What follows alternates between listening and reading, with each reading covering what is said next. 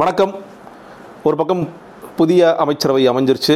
புதிய முதலமைச்சராக ஸ்டாலின் அவர்கள் பொறுப்பேற்றிட்டுருக்காரு முக்கியமான அறிவிப்புகள்லாம் விட்டிருக்காங்க. அரசாணைகள்லாம் வெளியாக ஆரம்பிச்சிருச்சு.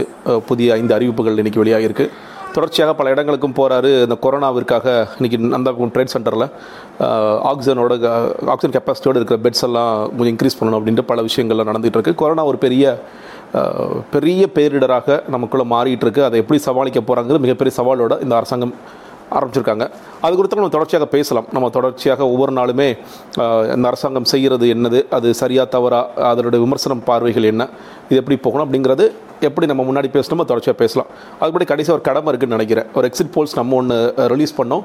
அதோட ப்ரிடிக்ஷன்ஸும் ரிசல்ட்ஸும் எந்த அளவுக்கு ஒத்து போயிருக்கு அப்படின்ட்டு. நிறைய பேர் முகநூலில் இருக்கிற நண்பர்கள் எல்லாமே வந்து நீங்கள் எயிட்டி பர்சன்ட் வரைக்கும் நீங்கள் பண்ணது கரெக்டாக இருந்தது.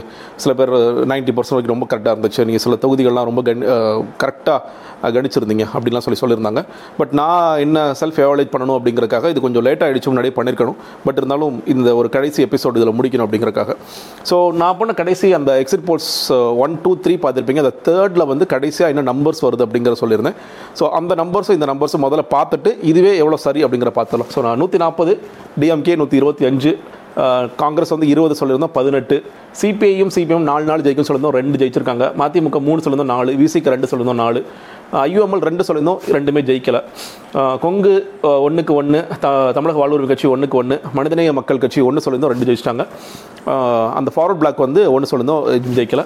அதே மாதிரி அதிமுக நாற்பத்தி ஒம்பது சொன்னோம் அறுபத்தி அஞ்சு அதிகமான இடங்களில் ஜெயிச்சிட்டாங்க. பாமக நாலு சொன்னது அஞ்சு. வெரி சர்ப்ரைசிங்லி பிஜேபி நான் வந்து ஜீரோ சொன்னேன் நாலு ஜெயிச்சிட்டாங்க.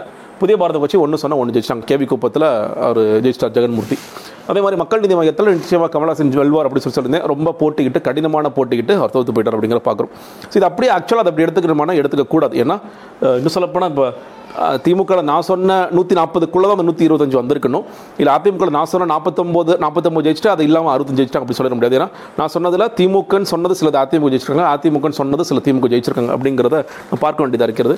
அப்படி பார்க்கும் பொழுது என்னுடைய கணிப்புகள் நான் கணக்கு பண்ணி பார்த்தேன்.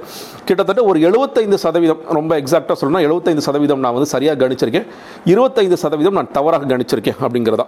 அதாவது மொத்தமாக இருக்கிற இரநூத்தி முப்பத்தி நாலு தொகுதிகளில் நூற்றி எழுபத்தி நாலு தொகுதிகள் நான் கணிச்சதில் சரியாக நடந்திருக்கு. அப்படியே திமுக திமுக அதிமுக அதிமுக அப்படிங்கிறது அறுபது தொகுதிகள் அப்படியே தப்பாக போயிருக்கு. நான் வந்து அந்த இடத்துல பாஜக ஜெயிக்கன்னு சொல்லியிருப்பேன் இங்கே வந்து திமுக ஜெயிக்கன்னு சொல்லியிருப்பேன். ஆனால் பாஜக ஜெயிச்சிருக்காங்க ஒரு நாலு இடங்களில் அந்த மாதிரி. So seventy five twenty five அப்படிங்கிறது. ஸோ அதுதான் என்னுடைய கணக்காக இருக்கிறது அப்படிங்கிறத பார்க்கலாம். ரொம்ப மோசமாக நான் கணித்த தொகுதிகள் அப்படின்னு பார்த்தா தென்காசி இப்போ அஞ்சு தொகுதிகள் அதில் வந்து நம்ம எல்லாமே ஞாபகம் இருக்கலாம். ஒவ்வொன்றையும் பாராளுமன்ற தொகுதியாக பிரித்து தான் பண்ணியிருந்தோம். ஸோ தென்காசியில் இருக்கிற ஒரு ஆறு பாராளுமன்ற தொகுதிகளை ஐந்து பாராளுமன்ற தொகுதிகளை நான் கணிச்சது எல்லாமே தவறாகி விட்டுறது. கிருஷ்ணகிரியில் அதே மாதிரி நாலு தவறாயிருச்சு. தருமபுரியில் நாலு தவறாயிருச்சு. கள்ளக்குறிச்சியில் நாலு. கோவையில் அதே மாதிரி நாலும் தவறாயிருக்கு. கட்சிகள் இது வந்து நான் ரொம்ப அதுக்குள்ளே டீப்பாக போகணும்னு நினைக்கிறேன். ஏன்னா நீங்களே பின்னாடி பார்த்தீங்கன்னா தெரியும். ரொம்ப முக்கியமாக கிருஷ்ணகிரி தருமபுரி கள்ளக்குறிச்சிலலாம் நம்ம ஒரு கணக்கு பண்ணோம். இந்த மாதிரி இந்த இந்த கணக்குகள் ஒர்க் அவுட் ஆகும். இப்போ மிக துல்லியமாக சொல்லணும்னா இந்த பத்திர சதவீதம் எப்படி வேலை செய்யும் அங்கே இருக்கிற மக்களுடைய அந்த போலரைசேஷன் எப்படி இருக்கும் அப்படிங்கிறதெல்லாம் கணித்து சொல்லியிருந்தோம். ஸோ அதில் வட மாவட்டங்களில் கொஞ்சம் தப்பாக இருக்குது கோவை மண்டலம் ரொம்ப சர்ப்ரைசிங் தான். நான் வந்து இப்போ சிங்கானூர்லாம் நிச்சயமாக ஒரு செட்டிங் எம்எல்ஏ இருந்தார். கார்த்திக் அவர் மறுபடியும் ஜெயிப்பார்னு சொல்லி சொல்லியிருந்தோம். அதெல்லாம் மாறி இருக்குது கமல் ஆப்வியஸ்லி ஜெயிப்பார் சொல்லியிருந்தோம். அதுவும் மாறி இருக்குங்கிற பார்க்குறோம் தென்காசி அதே மாதிரி நிறையா ஜெய் தோத்துருக்கு நிறையா மாறி இருக்கு அப்படிங்கிற பார்க்குறோம். இது ஓகே. கட்சிகளில் எனக்கு வந்து உண்மை நானே என்னை வந்து நொந்துக்கிட்டது இல்லை. வந்து நான் சரியாக கணிக்கலையே அப்படின்ட்டு நான் ரொம்ப என்னை மோசமாக நினச்சது வந்து பாஜக தான் பாஜக குறித்து நான் வந்து ரொம்ப ஒரு பொதுவான பார்வை எடுத்துட்டேனோ? பாஜக வந்து இவன் எப்படி ஒரு ரெண்டாயிரத்தி பத்தொன்பது நாடாளுமன்ற தேர்தல் முடிவுகள் எக்ஸிட் போல்ஸ் வரும்போது நிறைய பேர் இருந்தாங்க இதெல்லாம் காசு கொடுத்து வந்த எக்ஸிட் போல்ஸுங்க நிச்சயமாக பாஜக இவ்வளோ இடங்களில் ஜெயிக்க மாட்டாங்க. பாஜக ஜெயிப்பாங்க இவ்வளோ இடங்களில் ஜெயிக்க மாட்டாங்க இவ்வளோ பெருவாரான இடங்களில் ஜெயிக்க மாட்டாங்க சொன்னாங்க. இன்னும் சொல்ல போனால் ரெண்டாயிரத்தி பதினாலோட ரெண்டாயிரத்தி பதி பத்தொன்பது தேர்தலில் இன்னும் அதிகமான இடங்களையே பாஜக வென்றார்கள் அப்படிங்கிறது நமக்கு தெரியும். ஸோ அந்த இடத்துல அவங்கள சில பேர் ஒரு பொது பார்வை எடுத்த மாதிரி நானும் ஒரு பொது பார்வை தான் சொல்லணும் பாஜக குறித்து. ஏன்னா மிக முக்கியமாக பாஜக வந்து நான் என்ன சொன்னேன்னா பல இதில் வந்து நிறைய பேர் டெபாசிட் போக சொல்லுவாங்க. டெபாசிட்லாம் நிச்சயமாக போகாது. ஏன்னா ஓட் ட்ரான்ஸ்ஃபர் இருக்குது நிச்சயமாக அதிமுக ஓட் ட்ரான்ஸ்ஃபர்லாம் ஆக போகுது. டெபாசிட்லாம் எந்த இடங்களும் போகாது. எப்படி ரெண்டாயிரத்தி ஒன்றில் திமுக கூட்டணியில் நிற்கும் பொழுது டெபாசிட் எங்கேயும் போகலையோ அதே மாதிரி டெபாசிட் போகாது. ஆனால் எந்த ஒரு இடத்திலும் அவர்கள் வெல்ல மாட்டார்கள் அப்படிங்கிறது ரொம்ப ஆணித்தரமாக சொன்னேன். அதில் நான் நிச்சயமாக தோற்று போயிருக்கிறேன். ஒரு நான்கு இடங்களில் அவர்கள் ஜெயித்துள்ளார்கள். கோவையில் வானதி சீனிவாசன் ஜெயிச்சிருக்காங்க. மொடக்கூரிச்சில் சிஆர் சரஸ்வதி ஜெயிச்சிருக்காங்க. சரஸ்வதி அவங்க பேர். அதே மாதிரி இன்னும் ரெண்டு இடங்கள்லையும் நயினா நாகேந்திரன். ஸோ இந்த நான்கு தொகுதியிலையும் அவங்க ஜெயிச்சிருக்காங்க அப்படின்னு பார்க்கும்பொழுது அதற்கப்புறம் அனாலிசிஸாக என்ன எப்படி ஜெயிச்சாங்க அப்படின்னு பார்க்கும்பொழுது நான் முன்னாடி சொன்ன மாதிரி ஒரு பொதுவான பார்வை எடுத்தது தவறு. அது இன்னும் கொஞ்சம் டீப்பர் அனாலிசிஸ் பார்க்கும்பொழுது ஒன்று தெளிவாக தெரியுது. இது பாஜகவிற்கான வெற்றியா இல்லை அதிமுக ஓட் ட்ரான்ஸ்ஃபரான்னு பார்க்கும் பொழுது இது மோஸ்ட்லி வந்து நான் மறுபடியும் நீங்கள் சொல்லலாம் நீங்கள் பார்த்தியா நீ பாஜகவுக்கு அந்த கிரெடிட் கொடுக்க மாட்டீங்க அப்படின்னு சொல்லலாம். நான் வந்து பாஜக கிரெடிட் கொடுக்குறேன். நிச்சயமாக வந்து பாஜக கிரெடிட் கொடுக்காம இல்லை அவங்க வந்து கொஞ்சம் முன்னேறி வந்திருக்கிறாங்க. மக்கள்கிட்ட ஒரு பெரும் இப்போ ஒரு பெரும் அதிருப்தி இருந்தது இல்லையா?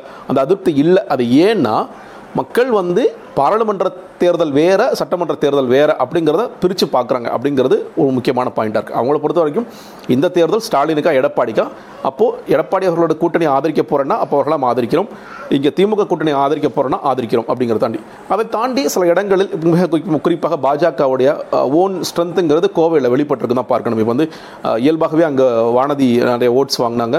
அது பாராளுமன்றம் இருக்கும் சட்டமன்றமாக இருக்கலாம். அதை தாண்டி அதிமுக ஓட்டும் சேரும் பொழுது அவர்களுக்கு ஒரு வின்னிங் எச்சை கொடுக்குது அப்படிங்கிற பார்க்குறோம். திருநெல்வேலி குறித்து பேசும்பொழுது நயினார் நாகேந்திரன் அவர் வந்து இன்னும் ஒரு கணிப்பில் ஒரு தொலைக்காட்சியில் சொல்லியிருக்காங்க. வந்தாங்க நயினார் நாகேந்திரன் வந்து வெல்லக்கூடிய வாய்ப்புகள் இருக்குன்னு ஒரு தொலைக்காட்சியில் கணிச்சிருக்காங்க. அது எப்படிங்கன்னு பார்க்கும்பொழுது அந்த ஊரில் இருக்கிற ஏஎல்எஸ் லக்ஷ்மணன் வந்து எந்த வேலைகளையுமே செய்யவே இல்லை. அவர் வந்து படுத்து தூங்கினார் லிட்ரலி அவர் வந்து பாஜக தானே ஜெயிச்சிரும் அப்படிங்கிற ஒரு இடத்துக்கு போயிட்டாங்க அப்படிங்கிற சொன்னாங்க. அதே மாதிரி மொடக்குறிச்சியிலையும் வந்து இவங்க அஹ், சுப்புலட்சுமி ஜெகதீஷன் வந்து ஒரு தொய் அதாவது பாஜக தானே ஜெயிச்சிடலாம்ப்பா. இப்போ நான் சொன்னேன் இல்லையா அதே மாதிரி அவங்களும் பார்த்துக்கலாம்ப்பா அப்படிங்கிற மாதிரி ஒரு மனநிலை இருந்திருக்கலாம். அதனால் அவர்களும் ஒரு தோல்வி தழுவ வேண்டியது. நாகர்கோயிலில் தொடர்ச்சியாகவே அவர் தொடர்ச்சியாக நின்றுட்டு காந்தி வந்து நின்றுட்டே இருக்கார். இருக்காரு அவர் வந்து ரொம்ப காலமாக நின்றுட்டு இருக்காரு.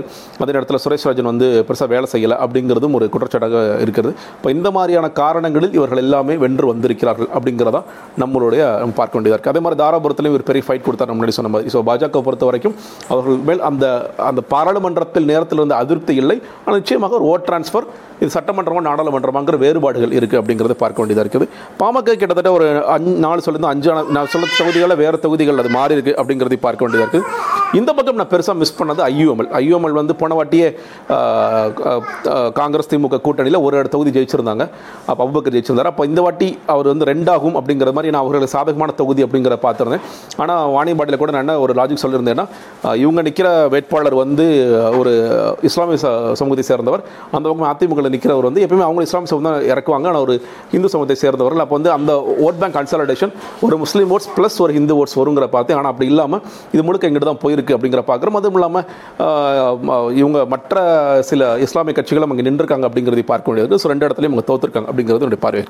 ஸோ இப்போ ஓவராலாக ஒரு விஷயம் சொல்ல நினைக்கிறாங்க இந்த இந்த பொலிட்டிக்கல் அனாலிசிஸ் நிறைய பேர் வந்து நான் அந்த அனாலிசிஸ் பண்ணும்பொழுதே நிறைய பேருக்கு பயங்கர கோபம். அது என்ன நீங்கள் திமுக மார்க்கெட்டிங் பண்ணுறீங்க சண்டால பாவி பாஜக வந்து தோக்குன்னு சொல்கிறியா அப்படிங்கிற அளவிற்கு சில ரொம்ப கடுமையான வார்த்தைகள் போட்டு வாட்ஸ்அப்பில் எனக்கு சில பேர் அனுப்பிச்சதும் இருக்கட்டும் கூப்பிட்டு பேசுனதும் இருக்கட்டும்.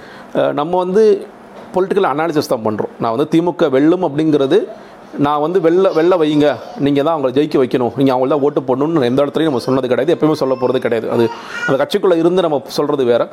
நம்ம பொதுவாக ஒரு அனாலிசிஸ் பண்ணுறோம் இது சரியாக வருமா? அது சரியாக வருமா? இவர்கள் வெல்வார்களா? அவர்கள் வெல்வார்களா?